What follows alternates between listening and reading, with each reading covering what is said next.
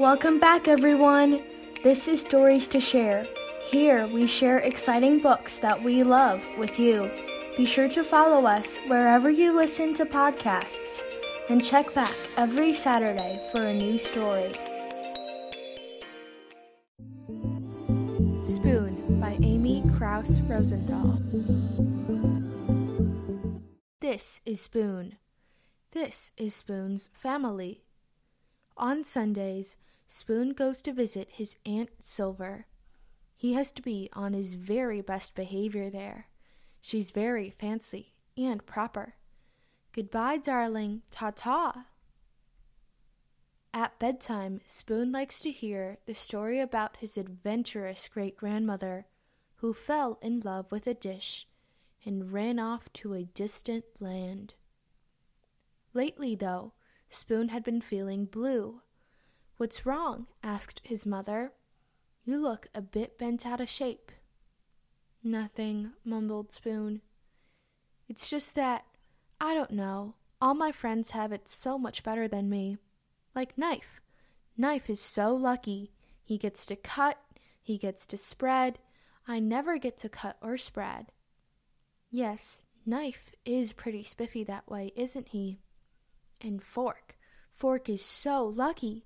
She gets to go practically everywhere. I bet she never goes stir-crazy like I do." "Fork does get out and make herself useful, doesn't she?" "And Chopsticks. They are so lucky. Everyone thinks they're really cool and exotic. No one thinks I'm cool or exotic." "Those Chopsticks are something else, aren't they?" Meanwhile, if only Spoon knew what his friends were saying at that very minute. "Spoon is so lucky," said Knife. "He's so fun and easygoing.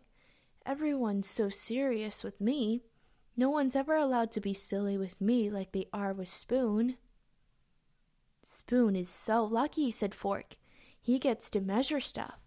No one ever does that with me." "Spoon is so lucky," said Chopsticks. "He can go places by himself. We can never function apart."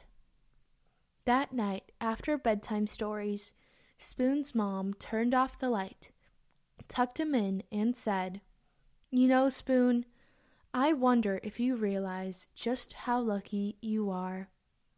Your friends will never know the joy of diving headfirst into a bowl of ice cream. They'll never know what it feels like to cling against the side of a cereal bowl. They'll never be able to twirl around in a mug or relax in a hot cup of tea." Spoon hadn't thought of it that way before.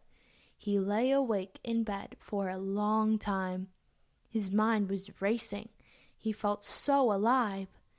There was only one thing to do. "I can't sleep." "Come snuggle. Come, Spoon." And so he did. Sweet dreams. The end. Thank you for listening to Spoon. See you next week. Bye!